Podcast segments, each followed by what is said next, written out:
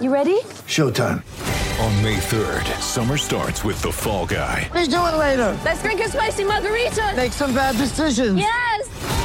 Audiences are falling in love with the most entertaining film of the year. Fall guy. Fall guy. Fall guy. That's what the poster said. See Ryan Gosling and Emily Blunt in the movie critics say exists to make you happy. Trying to make it out? Nope. Because I don't either. It's not what I'm into right now. What are you into? Talking. Yeah.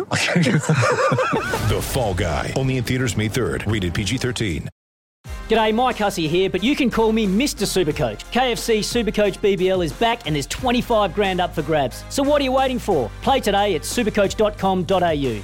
T's and C's apply. New South Wales authorisation number TP slash 01005. The Penrith Panthers in style.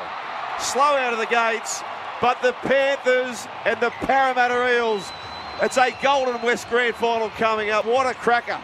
Yeah, what a great scenario for the NRL. The Battle of the West, Penrith versus Parramatta versus Parramatta, I should say, on Sunday night, of course. And to talk about what's going to happen throughout the week and some of the stories that are going to emerge throughout the week about the, the teams and also the coaches and the players, uh, one of our good friends of the show, Jimmy Hooper from Fox Sports, has joined us. How are you, Jim? G'day, boys. How you going? Yeah, gr- well, great. As a uh, as a guy that loves Penrith Panthers and going through to a uh, another grand final, it's outstanding. But to play against one of their their arch nemesis in in the Parramatta Eels, the NRL couldn't have scripted this any better. No, it's an epic grand final, isn't it, Sats? We all know the rivalry between Penrith and Parramatta, not just in recent seasons, but in the history of both clubs. Then you add in the complexity of the fact Parramatta haven't been able to win a premiership dating all the way back to 1986. It's currently the NRL's longest title drought, uh, and we know how much, uh, how long suffering, and also how huge their supporter base is. So Western Sydney at the moment, mate, the streets are divided. Uh, you're either blue and gold or you're in the black of the Panthers. And uh, yeah, the, the rival fa- fans are really embracing uh, what is one of the best rivalries in the game at the moment. Now Monday is all about media day, where you get your first um, the first shot at both of the squads, and um, takes me back to you know 2003 when we realised that all the media were there for your first training session on the Monday, and uh, with only two teams remaining. What, are some of the stories this week about players or coaches, whatever it may be, Jimmy, that um, that may emerge that we will see on Fox Sports? Well, mate, I'm glad you brought up 2003 because I was having a look at it earlier, and I reckon the year that Penrith beat the Roosters in, in 2003, nobody expected you to win that competition. The Roosters were the defending premiers. They'd been the benchmark side for two straight seasons since Ricky Stuart had taken over. And I remember at the time, nobody gave Penrith a, a snowflake's chance in hell of being able to orchestrate the upset. You obviously played a pivotal role in that, Sats, and it was one of the best narratives uh, in in terms of the NRL era of underdogs winning the grand final. Then you go fast forward to 2005. Tim Sheens took the West Tigers on that magic carpet ride with Benji Marshall and the flick pass to Pat Richards. And I reckon this time around in 2022, if Parramatta can do it, I'm not saying they will, but if they can, it's as good a narrative from where they've had to come from, the fact they've had to go the hard way, being beaten in week one of the finals, then coming out and putting a score on Canberra, travelling up to Townsville, and now thrust into this game against, look, the Penrith team at the moment are just such a juggernaut. Like I heard Joey Johns speaking on uh, on TV yesterday, and he said, look, Penrith, they're virtually unbeatable. So Pa- Parramatta are going to be ab- absolutely have to be at their best to be any chance of causing what would be remembered as one of the all-time great grand final upsets.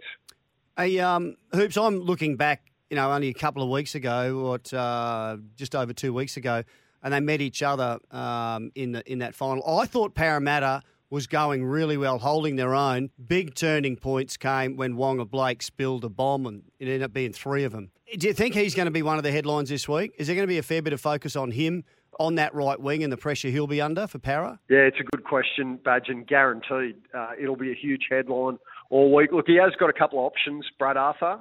He can either stick solid with Waqa, uh, and let's not forget, you know, you talk about the storylines. You got Waqa, who's an ex-Penrith player. You got Reagan Campbell-Gillard, who's an ex-Penrith player. You got Bryce Cartwright, whose grandfather is the founding member of the the Panthers uh, juggernaut that it is today, and they still call the, the main award for Penrith's best and fairest player the Merv Cartwright Medal.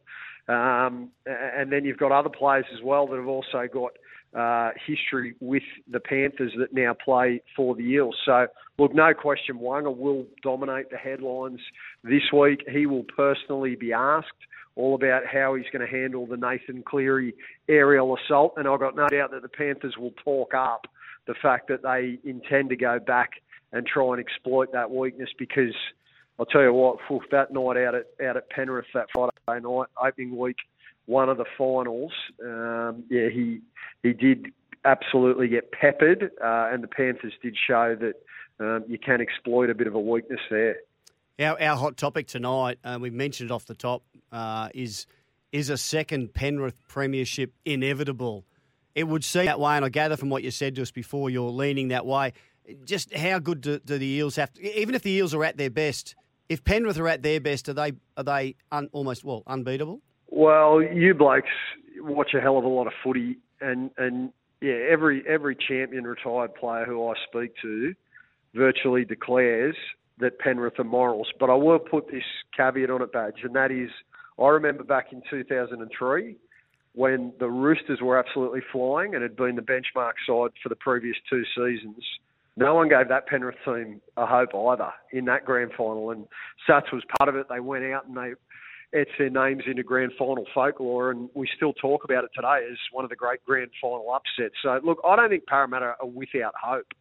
Like they've shown over the course of the last couple of seasons that they can mix it with the best sides. I think in this final series, we've seen more mental fortitude and and more uh, between the ears from from Parramatta. I think previously at times that's where uh, they can sometimes be brought undone, but I think they've showed some serious fortitude to be able to travel to Townsville, fly in and fly out the way that they did, trail 20 to 12 with 25 minutes remaining mm. uh, and find the way to win, they're going to go in full of confidence.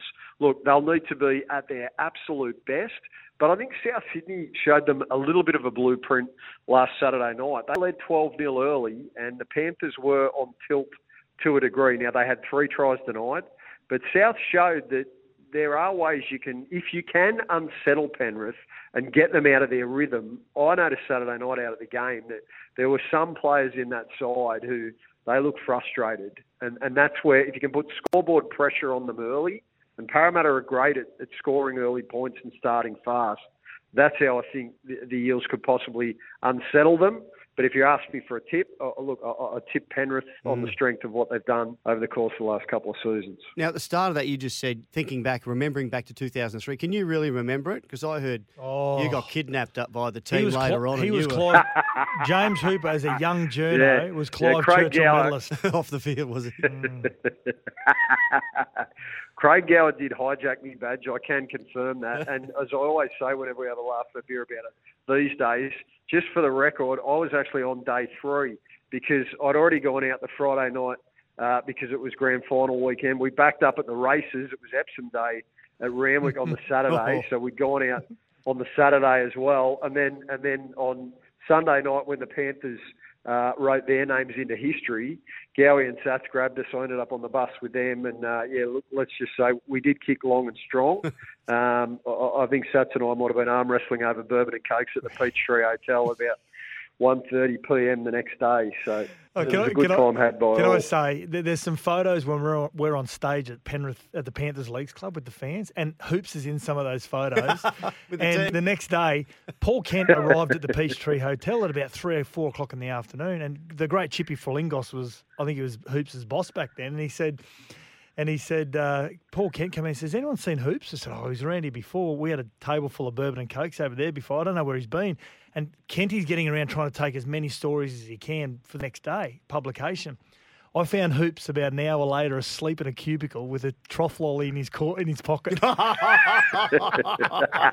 Mate, you've put salt and pepper on the trough yeah. lolly. The trough lolly wasn't in the top pocket. oh, it was in his mouth. but I might have been, look, I might have just been catching, I might have been catching a little bit of 40 winks, so I can confirm that. Yeah. Hey, um, like I said, it had been an emotional 72 hours. So. Oh, yeah, absolutely. Now, um, now, Hoops, how important is it to not overcoach this week? Now, Ivan Cleary's been there as a player and as a coach with the New Zealand Warriors and now the Penrith Panthers. But and Brad Arthur, I loved his honesty on Friday night. He said, "I- I'd got to admit, I've never been here before. I don't know what to expect. So, how important is it that someone like Brad Arthur doesn't overcoach the players this week? Oh, 100% super important. Look, we heard from them all last week that they weren't going to change too much up uh, at Eels training. They just wanted to embrace the week leading into the Cowboys game, uh, stay in their rhythm. They decided they were going to charter a plane up and, and charter straight out of Townsville, irrespective of the result. They obviously got the victory, but as you blokes both know as players,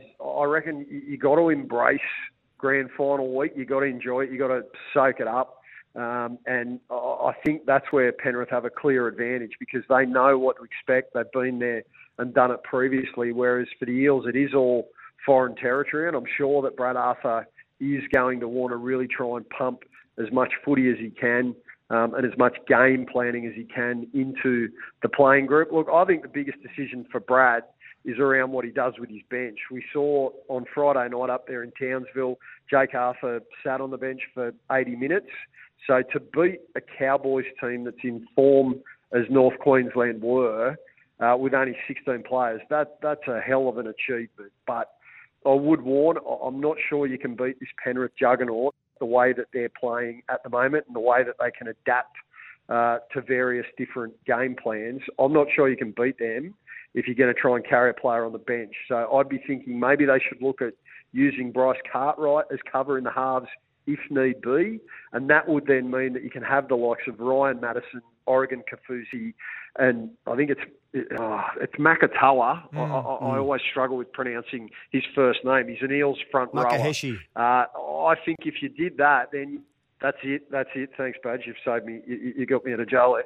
So if you did that, then you're really fighting the Panthers' forward pack fire with fire because you look at that Penrith bench and when you're bringing on Spencer Leniu, like Fisher Harris comes off and Spencer Leniu goes on and they just don't skip a beat. So hmm. I'd be thinking that could be a, a little bit of an X factor edge for Parramatta, but whether Brad Arthur's prepared to to go there or not, we'll have to wait and see. And, and a nine day turnaround will help the, the Eels because in the heat hmm. up in Townsville as well, and only using 16 players mean you know fewer rotations for their big men. Hey, hey, um, now hoops, uh, the Battle of the West have we talked about? Never happened before, might never happen again. It's huge, as you said out there. Is this the week where Sydney siders actually wish they were Westies for the first time ever? Mate, the, the, Golden West's a huge part of Sydney, and you know Sats played a lot of his footy out there. Look, it is rugby league heartland. Penrith is very rich in terms of it's got the biggest junior rugby league nursery in the world, uh, and we're seeing the fruits of that success now in it, the way that it's been set up. Uh, the systems are perfect.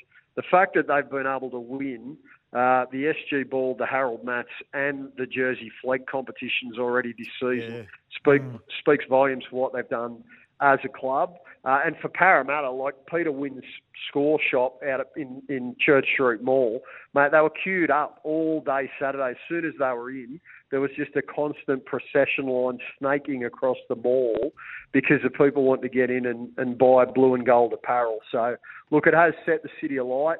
Uh, I think there's going to be a lot of, you know, obviously all the Penrith staunch, loyal supporters are going to want to see the Panthers go back to back. But I think a lot of other people will embrace Parramatta and the underdog status and the fact that the narrative that they haven't been able to do it all the way dating back to, to 1986. And look, it'd be a magnificent story if Brad Arthur and this side, who plenty of people have written off at various stages of this season, could go out and orchestrate one of the great grand final upsets.